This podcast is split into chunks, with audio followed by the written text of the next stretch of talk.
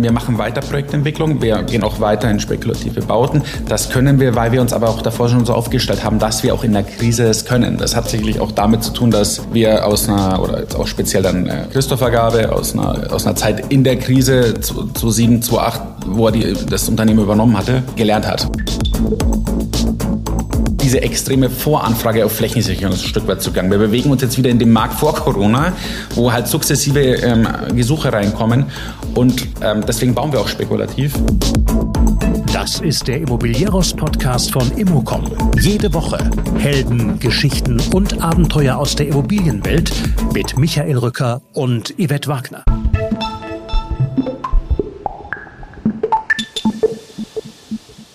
Arbeitskräfte sind die zweite Miete sagt Adrian Zellner.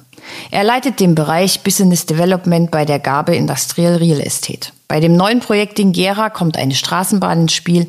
Er lobt aber auch sonst die Logistikdynamik in Thüringen und an der A4. Gabe hat insgesamt in diesem Bereich 6 Millionen Logistikquadratmeter deutschlandweit in der Verwaltung. Etwa 10 Milliarden Assets under Management, über 30 laufende Projekte im Bau. Adrian Zellner ist seit 2019 dabei. Logistik hat aber auch schon vorher sein Berufsleben bestimmt. Er kennt noch die Zeiten als Nischenasset, hat den Höhenflug miterlebt. Adrian Zellner erzählt, was Triathlon und sein Job gemeinsam haben und warum er einen ruhigen Schlaf hat. Es geht um Ehrgeiz und Wettkampf. Und natürlich um die Gabevision von Logistik als Infrastrukturhub. Um das Ja oder Nein zu Logistik in der Innenstadt, um Brownfields und den Mietendeckel. Viele Themen, neue Ansätze und Sportsgeist. Immocom bietet das alles auch. Einfach auf immocom.com schauen. Und nun viel Spaß mit Adrian Zellner.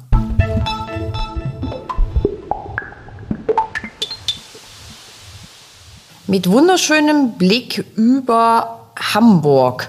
Mit allem, was es da so zu sehen gibt bei halbwegs erträglichem Wetter. Herzlich willkommen im Immobilieros Podcast Adrian Zellner. Leiter des Bereichs Business Development bei der Gabe Industrial Real Estate GmbH. Habe ich alles richtig gesagt? Alles richtig, wunderbar. Und das ist kein Halbwegswetter für Hamburg, ist das super, aber es regnet nicht. Okay. Also es ist trocken, es ist angenehme Temperatur. So ist es, ja. Sehr herrlich. Über das Wetter will ich mit Ihnen nicht reden. Als erstes ähm, habe ich auf Ihrem LinkedIn-Profil gesehen, Sie sind leidenschaftlicher Tennisspieler, haben das Gabeturnier äh, wiederholt gewonnen. Was macht den Sport für Sie aus? Tennis, das ist jetzt, das ist jetzt gar nicht. Ähm also ich habe ja, ich habe das Gabeturnier wiederholt äh, gewonnen. Ob ich jetzt leidenschaftlicher Tennisspieler bin, das lassen wir dahingestellt. Ich spiele nicht so enorm oft.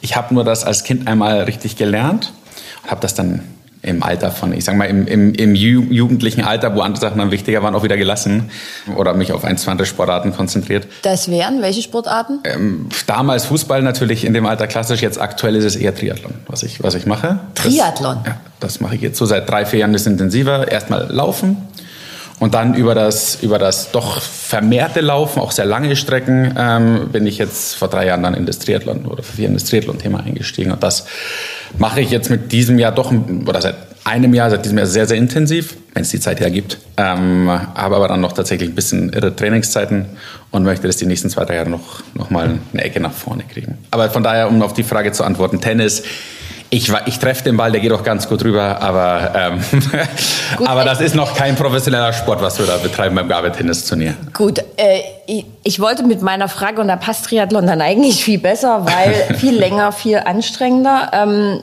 was nehmen Sie vom Sport mit in die Arbeitswelt? Also dadurch, dass ich auch früher viel Sport gemacht habe, es ist schon das Thema Ehrgeiz. So, das, das ist in beiden Sachen nicht ganz unerheblich. Ich bin auch jemand, der ein Wettbewerbstyp ist. Also auch, äh, ich habe immer irgendwelche Wettkämpfe unterm Jahr, bei, jetzt ob das Triathlon oder Läufe etc. sind.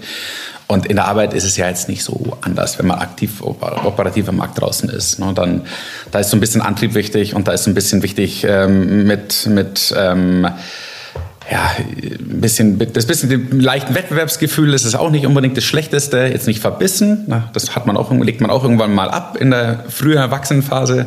Aber so ein gewisser Antrieb, äh, ein gewisser Antrieb ist bei beiden, ist bei beiden zu sehen. Also ganz unter dem Motto, manchmal gewinnt man, manchmal verlieren ja, die anderen, genau. nicht wahr? ähm, gut, das geht ja auch immer auf den Job umgemünzt. Jetzt kommen wir mal zu Gabe. Ähm, das Unternehmen kauft, einstellt, fertig, vermietet. Geht es so einfach von der Hand, wie es sich liest? Naja. Momentan? Naja, mom momentan, also momentan ist natürlich die Marktsituation, wie sie ist. So, da wird jetzt, wenn jetzt da jemand draußen rumläuft und sagt, oh super, es läuft richtig gut, dann glaube ich ihm das nicht. Weil es ähm, die letzten Jahre mal, vor, vor vom Ukraine-Krieg hatten wir hatten wir ein hatten wir unglaubliche sieben, acht, neun, zehn Jahre. Ähm, also kann man sehr dankbar sein, dass das so lange gelaufen ist. Das kann man auch dazu sagen, das ist nicht so üblich. Ähm, jetzt ist es schon so, dass man dass man genauer hingucken muss. Man muss, man muss ähm, sein Geschäftsmodell ein Stück weit überarbeiten ne? oder sich anpassen. Ähm, deswegen, nein, es geht nicht ganz so einfach, wie es ist. Wir machen weiter Projektentwicklung, wir gehen auch weiter in spekulative Bauten. Das können wir, weil wir uns aber auch davor schon so aufgestellt haben, dass wir auch in der Krise es können. Das hat sicherlich auch damit zu tun, dass wir aus einer, oder jetzt auch speziell dann äh, Christopher Gabe, aus einer, aus einer Zeit in der Krise 2007, 2008, wo er die, das Unternehmen übernommen hatte, gelernt hat und gesagt hat, wie stelle ich mich denn auf, wenn das nochmal passiert? Und dadurch, wenn man einen Inhaber hat, ist es immer ganz praktisch, der vergisst sowas nicht. Und deswegen sind wir relativ gut aufgestellt für diese Zeit, eben mit dem Thema Verwalten, äh, Managen. Das ist, das ist was, was uns natürlich relativ ruhig schlafen lässt.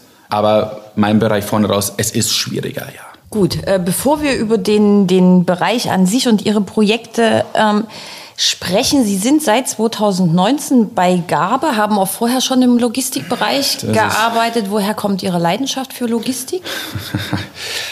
Ich kann gar nichts anderes. Also von daher Leidenschaft ist jetzt relativ.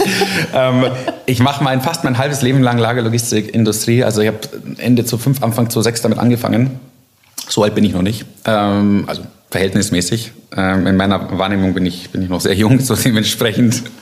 Äh, dementsprechend, äh, Leidenschaft ist relativ, also mir macht, hat es schon immer Spaß gemacht. So, von Anfang an hat es mir Spaß gemacht. Ich bin da, ich bin da ähm, zu dem Zeitpunkt, wie gesagt, zu fünf, zu sechs war das keine, war das eine Nische. So, da bin ich mh, mm, ja, mehr oder weniger zufällig reingekommen in das Thema und ähm, habe mich aber dann von diesem, von diesem Bereich einfach begeistern oder mit diesem Bereich begeistern können und hab, da bin auch nicht mehr rausgegangen und jetzt mache ich es dann seit ja, 18 Jahre. Dann haben Sie ja aber auch den, den extremen Höhenflug, das positive Image, äh, die hohe Nachfrage ja jetzt erlebt, weil Nische ist es ja nun nicht mehr. Nein, das hat sich geändert. Also gerade äh, in dem Moment, wo sich, also ich glaube, alles hat so ein Stück weit mit E-Commerce angefangen. Ne? Das kann man schon sagen. Da hat sich wahnsinnig viel bewegt in der Branche, aber auch grundsätzlich mit dem ganzen Thema äh, Globalisierung und, und, und Lagervorhaltung und Verschiebung von, von Logistikstrukturen.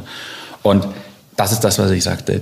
Die letzten Jahre, ich sage mal ab 2011, 2010, 2011 ging es nur noch nach oben. Ähm, und das haben wir jetzt dann über zehn Jahre mitgenommen. Und ähm, das war ja auch wirklich zum Schluss aus wirklich schon, schon, schon Wahnsinn, was da für, ähm, für Preise, und jetzt rede ich von den, von, den, ähm, von den Preisen für das fertige Produkt, also von den Preisen auf, von institutioneller Seite gezahlt wurde. Ähm, da hat man sich ja wirklich in, in die Richtung Büroimmobilie bewegt. Und Gut, momentan wahrscheinlich auch in der Richtung Büroimmobilie. Ja, das hat aber so ein bisschen eher mit, mit dem Abschwung in dem Bereich gerade zu tun, mit dem deutlichen. Und das war auch nicht mehr so, in meinen Augen, nicht mehr so ganz gesund, weil wir, weil wir von Renditen unter drei Prozent teilweise gesprochen haben. Und das ist schon irre. Ja, also. Also bevor wir jetzt aber in den Markt reingehen, trotzdem noch mal zu Gabe. Äh, einer der größten Entwickler in diesem Bereich, muss man eigentlich jetzt in der Immobilienbranche niemandem mehr erklären. 16 Standorte in Deutschland. Sie haben äh, vor kurzem auch in Österreich einen Standort eröffnet, dazu noch Niederlande, Frankreich, Italien, äh, Großbritannien, Tschechien, Polen, Slowakei. Spanien, ja? glaube ich, haben Sie vergessen. Hm? Spanien haben Sie vergessen. Ansonsten, glaube ich, ist alles Span richtig. Ha, sehr gut. Haben Sie noch mal so ein paar Zahlen, Fakten für Deutschland, für die Hörer? Ja, also wir haben, ähm, das ist immer so ein bisschen tagesaktuell bei uns, aber ich meine, dass ich es ungefähr hinbekomme. Wir haben circa 6 Millionen Quadratmeter, die wir, ähm, die wir verwalten, managen. Ähm, wir haben jetzt in Summe Oh, jetzt muss ich überlegen. Ich glaube, es sind circa 10 Milliarden Assets under Management, ähm, das, die wir da, ähm, die wir betiteln dürfen. Das ist ein bisschen bewertungsabhängig, aber mal mehr, mal weniger. Und ja, sind im Bau von momentan, ich meine, haben 32, 33 laufende Projektentwicklungen in Deutschland. Die Summe der laufenden Projektentwicklungen, wir hatten es jetzt kürzlich ähm, geschrieben, da muss ich jetzt nachdenken, das ist jetzt erst frisch rausgekommen, das Ranking, ähm, oder die habe ich jetzt nicht im Kopf offen gesagt für 2023, weil das immer laufender Bau ist und wann wird es abgeschlossen. Aber sollten da für das Jahr 2022, dafür sollten da eigentlich vorne sein. Und äh, ja, ja da, da freuen wir uns, da freuen wir uns natürlich sehr darüber.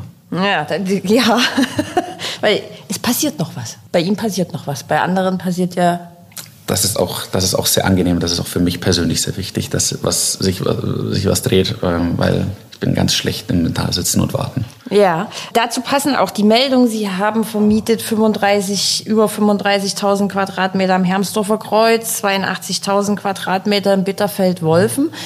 Ähm, auch hier wieder die Frage, dass die, also die Meldung kam auch kurz hintereinander, das liest sich alles sehr schön. Wie steht es denn allgemein um die ähm, Vermarktungszeiten?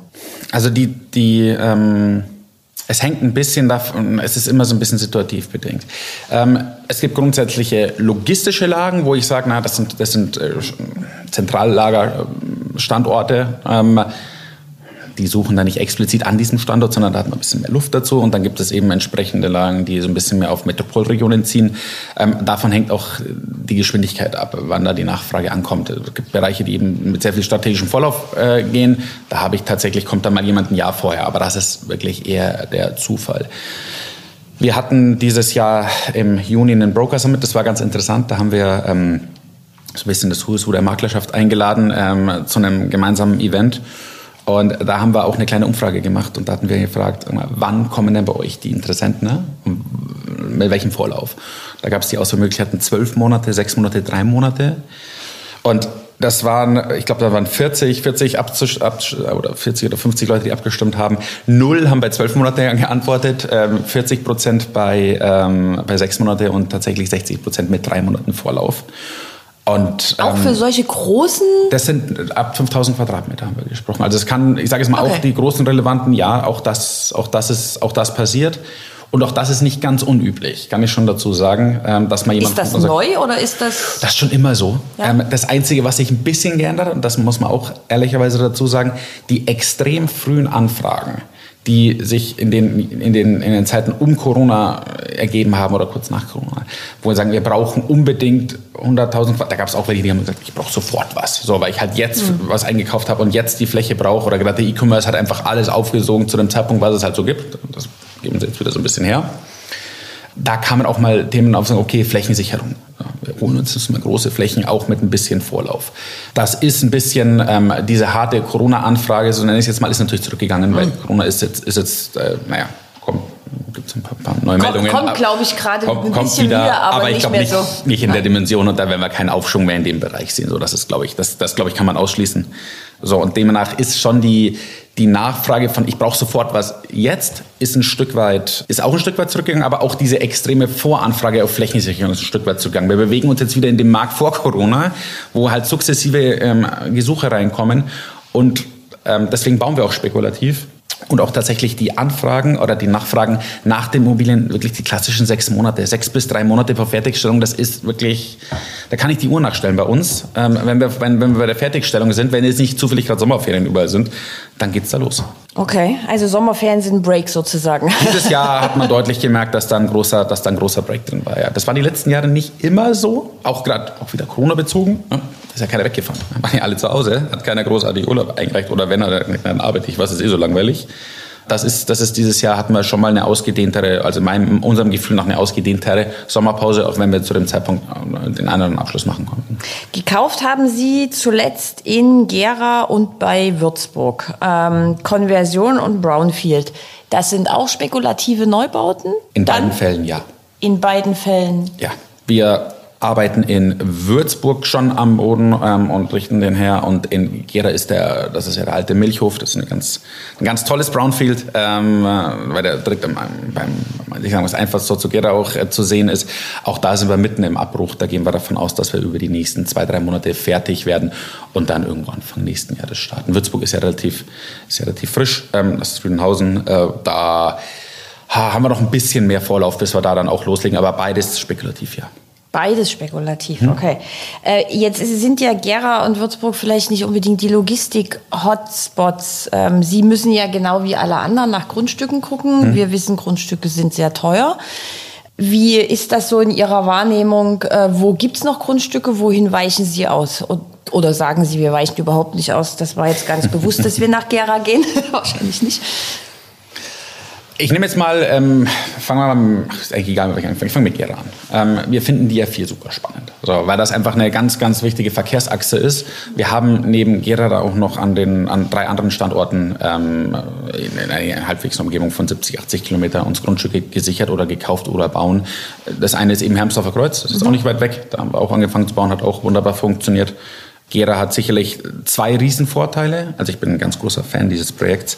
Ähm, der eine große Vorteil ist, dass man ähm, eine sehr, sehr gute Anbindung an der Autobahn hat. Das sind 500 Meter. Und der zweite Vorteil, und die Kombination gibt es fast nicht, ist, ich habe 250 Meter zur Straßenbahn, die Gera verbindet. Und wir haben in der Logistik, und das ist, das ist auch völlig unerheblich, ob Rezession oder nicht, wir haben ein Arbeitskräfteproblem. Und umso näher ich die, umso näher ich eine gute öffentliche Anbindung, und das heißt jetzt nicht mit dem Zug zur, zum Bus und mit dem Bus dann weiterfahren, sondern eine gute öffentliche Anbindung für, für die potenziellen Mitarbeiter von dem Unternehmen, das sich dort ansiedelt, darstellen kann das ist, das ist, das ist die zweite Miete gefühlt momentan, also neben den Nebenkosten natürlich, aber das ist sehr, sehr wichtig für die Arbeitnehmer. Wie komme ich dahin? Das ist, äh, Kabelsgetal ist ein ähnliches Beispiel, haben wir auch direkt an der S-Bahn, die nach Halle reingeht und es eine Fläche. Sind ja aber trotzdem so äh, Locations, wo man jetzt nicht unbedingt sagt, äh Ach, wir finden die A4 schon ganz gut. Also es ist logistisch relevant. So, das, ist, das ist einfach die Querverbindung, die, die sich im, im Also nicht, aber trotzdem nicht direkt Erfurter Kreuz, sondern dann sozusagen mit einem Stück Abstand. Das, das ist so. Ja, ja. das ist so. Ähm, aber wir merken, dass auf sich auf dieser Achse einfach viel bewegt und dass dort Nachfrage ist. Und ähm, auch aus den, auch aus den, den, den Städten, die in dieser, in der Region liegen, ob das jetzt ein, ob das jetzt Gera oder Chemnitz ähm, ne, ist oder in Dresden im weiteren Verlauf noch hinten, da findet man ja eh nichts oder schwieriger. Ähm, da würden da Sie aber was wollen? Da würde ich auf jeden Fall was nehmen. Also wenn das jemand hört, wenn Sie was in Dresden haben, äh, gerne, gerne zu mir. Ähm, da, da entwickelt sich eine Eigennachfrage aus den Märkten heraus. Das muss man schon sagen, weil auch die, ähm, die Kaufkraft auf sich dort immer stärker wird und auch eine, eine, gewisse, eine gewisse Dynamik in diesen Märkten ist. Das merken wir zumindest relativ stark. Und die logistische Kombination mit der A4. Und ist auch nicht so weit weg dann die, die Verbindung eben Hermsdorfer Kreuz, also Achse zur A9. Also, Jetzt wissen wir ja auch, dass die Logistik durchaus vom Image her ähm, nicht unbedingt die beliebteste ähm, ist. Also die Stadtverwaltung nehmen das natürlich sehr gern, weil Gewerbesteuern mhm. ähm, kommen. Wir wissen jetzt von Gera, der Oberbürgermeister, Herr von Arp, der auch immer bei unseren Veranstaltungen so da ist, ist ja äh, ein sehr logistikaffiner, sehr offener Mensch für sowas. Ähm, sind das, also sind das für Sie auch spannende Regionen, weil man da so offen ist? Ist das anders? Wo, wo zum Beispiel ist es eher problematisch? Also natürlich ist das, ist das ein Vorteil für uns. Und natürlich gehen wir da, wir gehen natürlich lieber dorthin, wo man uns gerne sieht. Das ist, glaube ich, eine normale Sache. Ähm, und wir finden es, ich glaube, es ist nicht ganz, ist für jeden irgendwo verständlich, dass Logistik wichtig ist, ne? weil sie uns einfach normal mit den unseren, unseren Gütern versorgt, die wir benötigen. Natürlich möchte es keiner vor der Tür haben, das kann ich auch nachvollziehen. Ähm, so, aber deswegen ist der Weg dorthin, wo man uns, wo man uns gerne sieht und wo wir, wo die Logistik sinnvoll angebracht ist. Deswegen gehen wir den Weg auch ganz gerne. Wir würden, also das kann man schon dazu sagen, wenn wir jetzt bei einer Grundstücksprüfung merken, da ist eine komplette Blockadehaltung, dann würden wir uns das tatsächlich auch sparen. Das liegt sicherlich auch daran, weil wir unabhängig der rechtlichen Situation wir sind halt als Gabe auch Bestandshalter. Das heißt, wir haben nicht, wir entwickeln nicht und verkaufen weiter und sagen, ach komm, ist mir jetzt auch egal. Ähm, ich entwickle das einmal durch, ich presse es jetzt einmal durch, danach ist es nach mir in die Sintflut. Sondern wir haben ja mit den lokalen Behörden, mit den Unternehmen, die dort vor Ort sitzen, mit der Nachbarschaft ja über Jahre danach noch weiter zu tun, weil wir in der Verwaltung sind. Und da vermeiden wir, wenn es irgendwie geht, schon die, die Konfrontation und versuchen uns dann eben nach was anderem zu wie, wie stark ist, spielt Partizipation eine Rolle? Spielt das eine Rolle? Rolle jetzt bei den Projekten, die Sie haben, anfassen? Es kommt, es kommt ein Stück weit drauf an. Ne? Wenn ich jetzt, ich sage jetzt mal so, normalerweise ist es, wenn ich jetzt bei einer Großstadt, zum Beispiel wie Berlin, ähm, einen Bauantrag einreiche in einem bestehenden Gewerbegebiet, na, dann reiche ich den halt ein. Wenn ich jetzt in so, in so einer, äh, wenn ich jetzt in einer, in einer Kleinstadt ähm, mir ein Grundstück kaufe, dann werde ich da vorstellig und sage, wer wir sind, ähm, nehmen so ein bisschen auch die Nachbarn mal mit und gucken, sagen, kommunizieren, was tun wir da. Da versuchen wir schon eben auch langfristige Bestandteile so ein bisschen vorzufüllen und erklären, wer sind wir, was tun wir, was sind die Ideen. Oder im Zweifel auch bei der Politik zu fragen, was wollt ihr denn? Ja, was, ist denn, was sind denn so eure Wünsche? In welche Richtung geht es denn da? Kann ich beim Hat denn die Politik dann Wünsche? Ja, da gibt es schon immer mal wieder Wünsche, was sie ganz schön finden würden. Und wenn man sich das, also das ist natürlich klassischerweise die ESG-Themen aktuell, ja, das ist, wie es ist. Aber natürlich auch eine, eine, ob das eine, Fassadengestaltung ist oder ob das irgendwelche ähm, Bereiche sind, wo sie sagen, ach könnt ihr, ne, wenn ihr die Tore baut, baut es halt nicht zur Wohnsiedlung, würden wir eh nicht machen, aber hingehen, sich das anhören und einfach so ein bisschen merken, okay, wir sind da im Dialog, wir reichen nicht nur was ein, sondern im Dialog, das ist schon wichtig. Ähm, und ja, da, da gehen wir dann schon bei den, bei den ähm, ich sag, in Berlin jetzt nicht, weil da kriege ich eh keinen Termin beim Bauamt, aber, äh, aber ansonsten, ähm, ich hoffe jetzt, es gibt ja genug Bauämter in Berlin, jetzt habe ich niemanden persönlich angegriffen, aber ähm, nee, ansonsten versuchen wir da schon fort vorstellig zu werden, das ist schon wichtig. Bevor wir also zu dem ESG Thema mhm. und kommen. Kurze Nachfrage, Sie haben gerade gesagt Fassaden. Was wünscht man sich denn da für eine Fassade? Also dass es jetzt nicht so eine, so eine 0815 ist, also ohne jetzt mhm. ähm, die Logistikimmobilien schlecht zu reden, aber so eine graue Halle steht? Der Klassiker, genau. Die, keine graue Box bitte. So, das ist, so, okay. ja, so, das ist okay. also die klassische Ansprache. Ich bitte keine große graue Box. Ähm, so, das ist die erste, so ein bisschen die Ansprache. Man hat natürlich immer wieder Fassadenbegrünung, hm, das ist so eine Sache, ist das sinnvoll, ist das nicht sinnvoll? Direkt an die Fassade kann ich es nicht ranmachen, das verbrennt mir. Dann hänge ich es wieder anders auf, dann muss ich es bewässern. Da kann man über alle Themen vortrefflich drüber streiten. Wir versuchen dann immer das, was sinnvoll ist, äh, umzusetzen oder auch dann mit der Gemeinde zu besprechen und sagen, pass auf, das sind unsere Wege, die können oder das sind unsere Mittel, die schmeißen wir jetzt mal in die Mitte. Das können wir alles so ein bisschen darstellen. Wenn du weitere Wünsche hast, können wir das auch darstellen. Ähm, wenn es dann, wenn es dann zu komplex oder zu schwierig wird, dann müssen wir sagen, boah, das macht irgendwie auch keinen Sinn. Ne? Also ganz schwierig sind für uns Themen, die zwar nach außen ganz äh, super wirken, aber nicht lange wirken und im Zweifel dann auch gar keinen Effekt haben. Da macht man nicht mehr. Das ist nichts für uns. Mhm.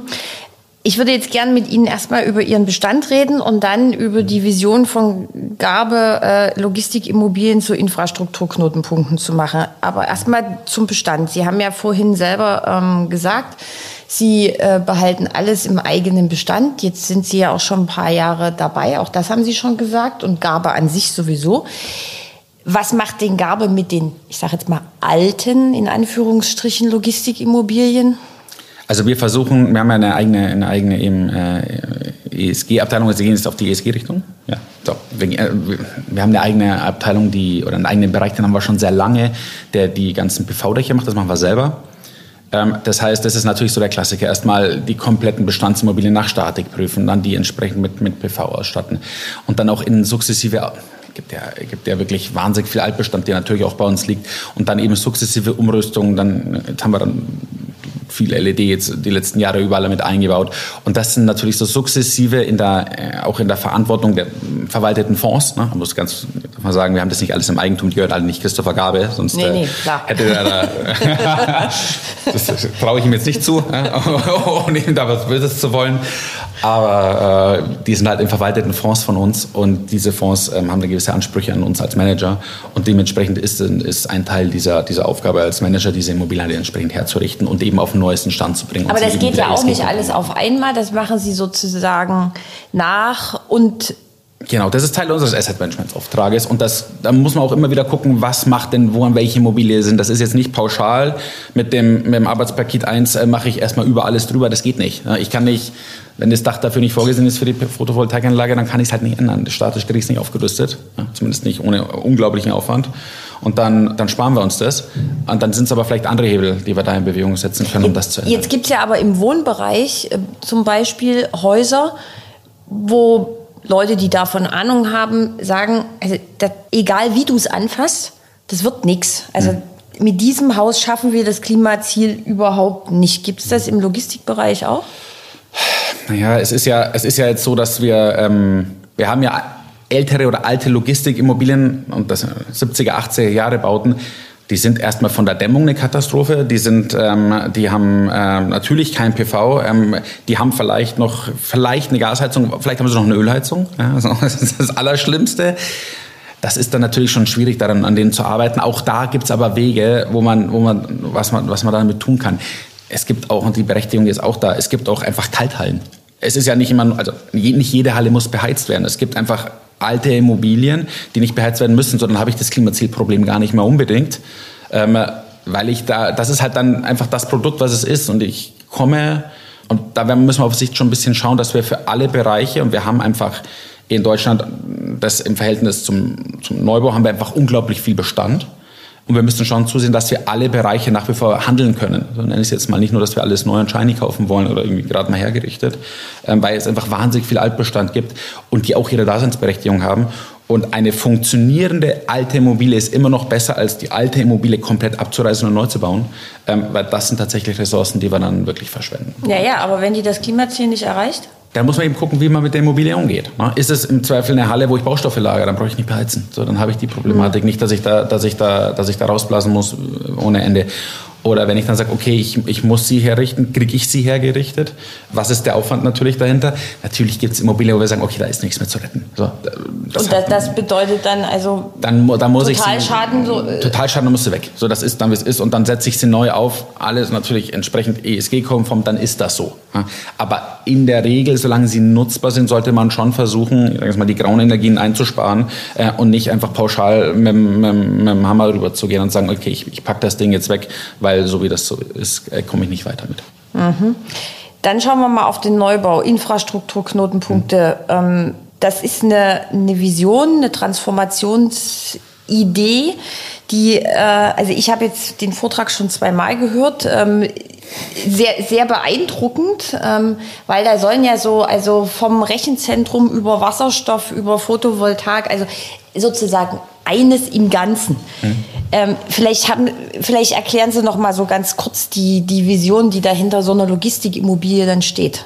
Ja, also dadurch, dass wir, dass wir ähm, eine gewisse Fläche nun mal, äh, Neubau oder auch wenn wir im Brownfield ähm, äh, umsetzen, äh, neu versiegeln oder neu anfassen, baulich neu anfassen, muss man natürlich die aktuellen Möglichkeiten, technologischen Möglichkeiten nutzen, um ich sage jetzt mal, alles, alles Mögliche, was wirtschaftlich auch sinnvoll ist, auch das darf man dann nie bei vergessen, zu investieren, um eben diese Infra Infrastrukturknotenpunkt oder die Infrastrukturimmobilie dorthin zu setzen. So, jetzt nehme ich mal, ähm, ob, das, ob das entsprechende ähm, Windturbinen sind. Ne? Das sind ja alles Sachen, ich bin im Bau, dann baue ich es mit. Also, dann lege ich es mit dazu. Und ob ich die Solarpaneele oben drauf setze, ob ich ein Rechenzentrum drin setze. Das ist ja, was wir da forschen und die Vision, die wir da haben, ist natürlich alles mal auf eine Immobilie gemünzt. Ob das alles auf einer Immobilie funktioniert, ne, das wird sich zeigen. Wenn ich keinen Strom habe, den ich halt auch irgendwann mal bekommen muss, wenn die Sonne nicht scheint, weil ich die Deutschland wir ein kleines Stromproblem momentan haben, gerade mit den Leitungen, dann werde ich das Rechenzentrum da nicht hinsetzen können, zumindest nicht auf der Dimension.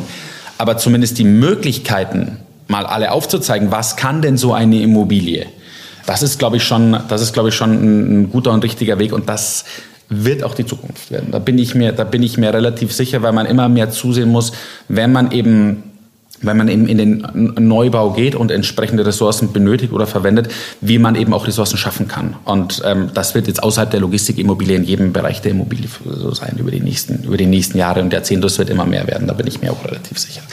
Was in den Vorträgen allerdings nicht vorkam, und das frage ich Sie jetzt, also wir haben ein Rechenzentrum, das hm. mögen die meisten Leute nicht, weil es ist äh, laut. Wir haben Windturbinen, wir denken an Windräder, ich gucke gerade auf welche von hier oben, mögen ganz viele Menschen nicht. Dann haben wir vorhin von äh, der grauen Box äh, gesprochen, mögen auch viele nicht. Da kommen ja jetzt auch sehr, sehr viele Dinge sozusagen zusammen, die jetzt in der Umgebung durchaus zu Kritik führen können. Äh, haben Sie, also Sie bieten damit ja eine sehr breite Angriffsfläche. Ja, ich werde auch diese Infrastrukturimmobilien nicht innerstädtisch aufstellen. Also das ist das kann ich tatsächlich ausschließen. Auch eine gewisse Größenordnung von dieser Immobilie ist nicht ganz unerheblich. Ich bin der, ich bin der Meinung, und das wird auch, wird man sehen, ob das der, ob das der Weg ist. Aber ich bin der festen Überzeugung, dass eine tatsächliche absolute innerstädtische Bebauung von Logistik auch großflächige Logistik nicht notwendig ist. So, das ist äh, manchmal geschuldet aus ähm, aus einer Problematik, äh, weil es halt nirgendwo anders ausgewiesene Flächen gibt, weil halt keine Logistik ausweisen will. Da komme ich aber so ein bisschen zum Kern des Problems. Diese Immobilien und in meinen auch großflächige Logistikimmobilien machen an strategisch wichtigen Knotenpunkten Sinn. So, Autobahnabfahrten. Runter und da stelle ich es hin. Dann ist das völlig unerheblich, wie viele LKWs dahin fahren. Da ist das völlig unerheblich, ob da, ob da ein Windrad steht. Und da ist es auch unerheblich, ob das eine schwarze Box ist mit einem Rechenzentrum, die halt dröhnt den halben Tag. Das ist nicht, das ist nicht relevant an den richtigen Standorten. So dass ich das, wenn ich das vor die Haustür stelle von jemandem, dass das nicht beliebt ist, das ist mir auch klar. Und da sind wir aber, da haben wir so ein bisschen die Problematik in Deutschland, dass wir die Ausweisung von neuen Logistikflächen, dass das äußerst spärlich voranläuft. Flächenversiegelung ist da so ein Punkt.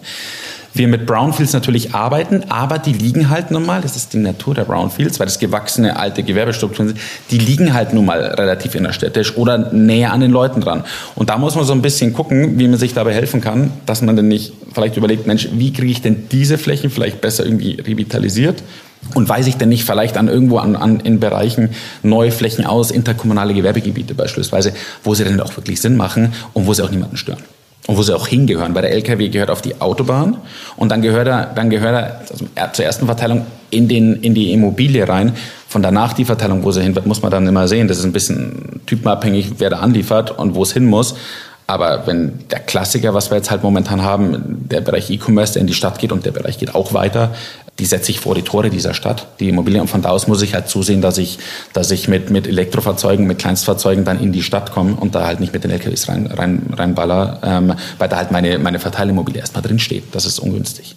Äh, apropos E-Commerce war ja lange Zeit ein Treiber. Ähm, dann war es jetzt ganz ruhig. Jetzt sagen Sie gerade so im Nebensatz, ist nicht ganz weg. Äh, kommt der wieder?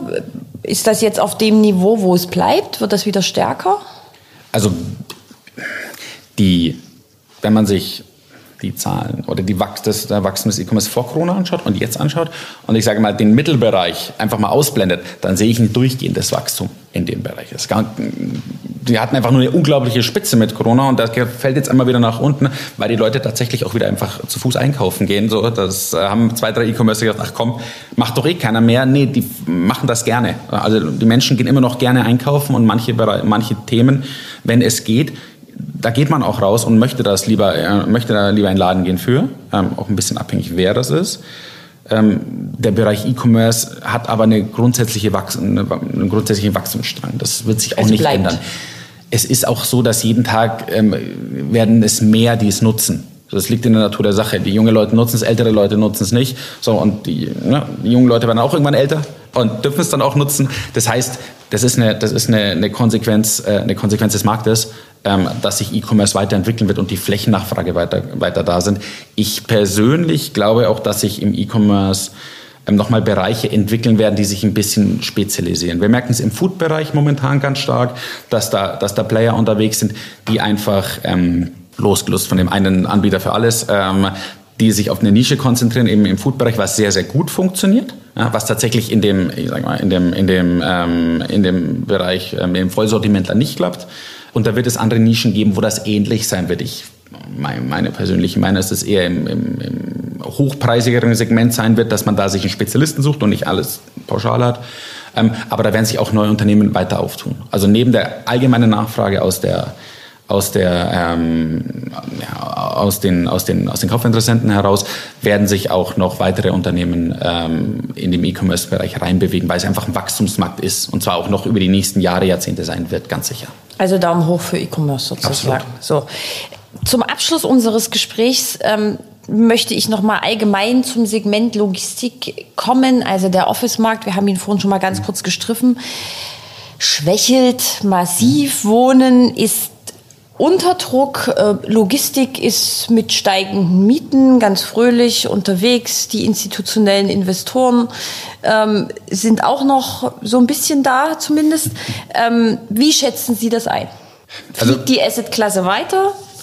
Ja, äh, das ist ja, ne, wir, haben, wir merken ja momentan auch, die Nachfrage ist nach wie vor da. Wir vermieten sehr gut aktuell die ist jetzt nicht mehr, ist keine Corona-Nachfrage nochmal, aber das war eben punktuell. Die Nachfrage ist gut und eine gute Nachfrage in Kombination mit einer relativ freien Marktwirtschaft in dem Bereich, also ich habe keinen Mietendeckel, ist eine Sache, die, diese, die, die ein bisschen ein ausgewogenes Marktgefühl gibt. Auch für die Investoren. Also die sind auch noch weiter da. Ja, wir haben einen Preisabschwung, keine Frage. Aber die Marke funktioniert. Das bedeutet, die Nachfrage ist da. Und das ist der, der, der zentrale Punkt hierbei.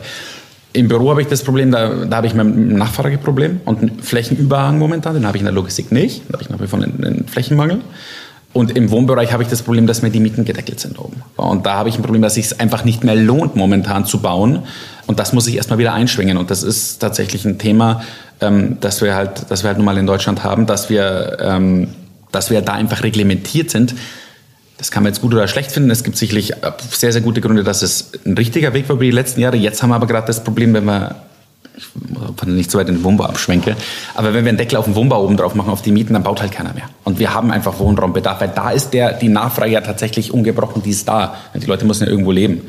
Und deswegen ist es so ein bisschen der Bereich Logistikimmobilie, da habe ich Nachfrage und bin nicht gedeckelt. Büroimmobilie habe ich keine Nachfrage, bin zwar auch nicht gedeckelt. Und Wohnimmobilie habe ich Nachfrage, bin aber gedeckelt. Deswegen ist Logistik gerade so ein bisschen der Bereich, wo ich sage, ja, das ist eigentlich ganz gut, weil da sind wir relativ frei und haben, haben die Möglichkeit, noch, noch weiter zu agieren. Jetzt haben wir gesehen, im ersten Halbjahr, ähm, da gab es ja schon ganz schöne Zuwächse bei den Mieten. Ne? Also ja. ich habe jetzt hier irgendwie Köln plus 1,10 Euro den Quadratmeter, was ja schon ganz schön ordentlich ist das ist zwar schön, dass es nicht gedeckelt wird, aber gibt es denn da auch Nutzer, die sagen, der Pre also Mieter, der Preis ist mir egal oder sind die auch schon preissensibel?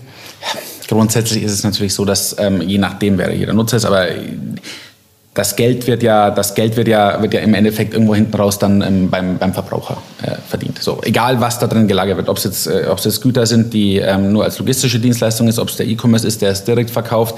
Es ist völlig unerheblich. Im Endeffekt geht es irgendwann an den Nutzer weiter. Wir haben eine Entwicklung, ähm, wir haben eine Entwicklung in Deutschland, dass wir eine hohe Inflation haben. Das heißt, es spielt eigentlich voll mit in diese Inflation, Inflation äh, mit rein. Es gibt natürlich schon Bereiche, wo, ich, wo, wo es heißt, die, diese Ware verträgt nicht mehr als 6 Euro. So, dann muss ich aber auch nicht nach Köln. Ja, ne? Normalerweise, wenn ich in solche, solche, solche Hotspots wie Köln oder, oder Hamburg oder München oder Stuttgart gehe, dann ist das Ware, wenn ich dahin gehe, die muss dahin. So, weil ich halt keiner Zeit ja freiwillig mehr miete, wenn das woanders für günstiger bekommen kann. So deswegen, ich sehe diese äh, sogenannten A-Standorte sehe ich äh, relativ unproblematisch, weil ich auch ein, ein unglaubliches Flächenproblem habe nach wie vor. Und es wird ja auch eher weniger, weil auch ne, die Verdrängung geht nach draußen. Das finde ich jetzt nicht ganz so falsch, ehrlicherweise. Muss ein bisschen aufgucken, dass es nicht zu weit nach draußen geht oder dass gewisse Bereiche schon noch innenstädtisch abgefedert werden können. Aber die A-Märkte sehe ich, sehe ich relativ unproblematisch im Mietwachstum. Bei diesen Flächen kann man sich mal im europäischen Umland angucken. Da sind die, die wirklichen A-Märkte noch ganz woanders von den, von den Mieten.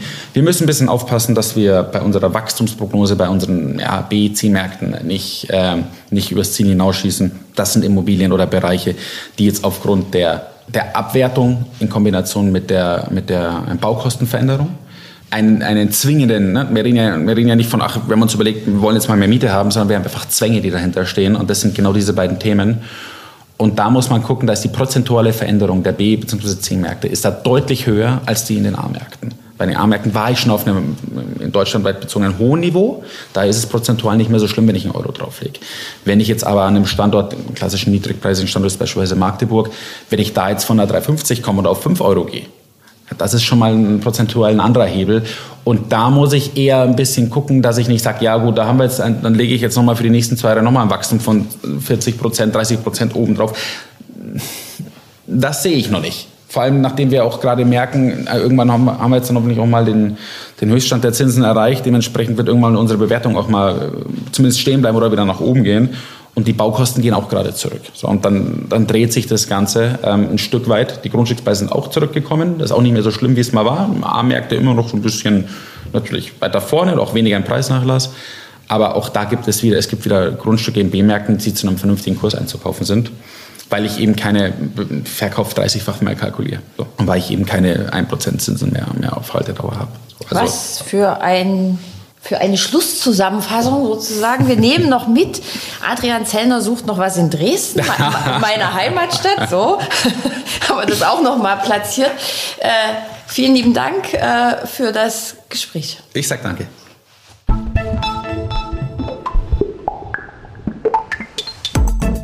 Das war der Immobilieros Podcast.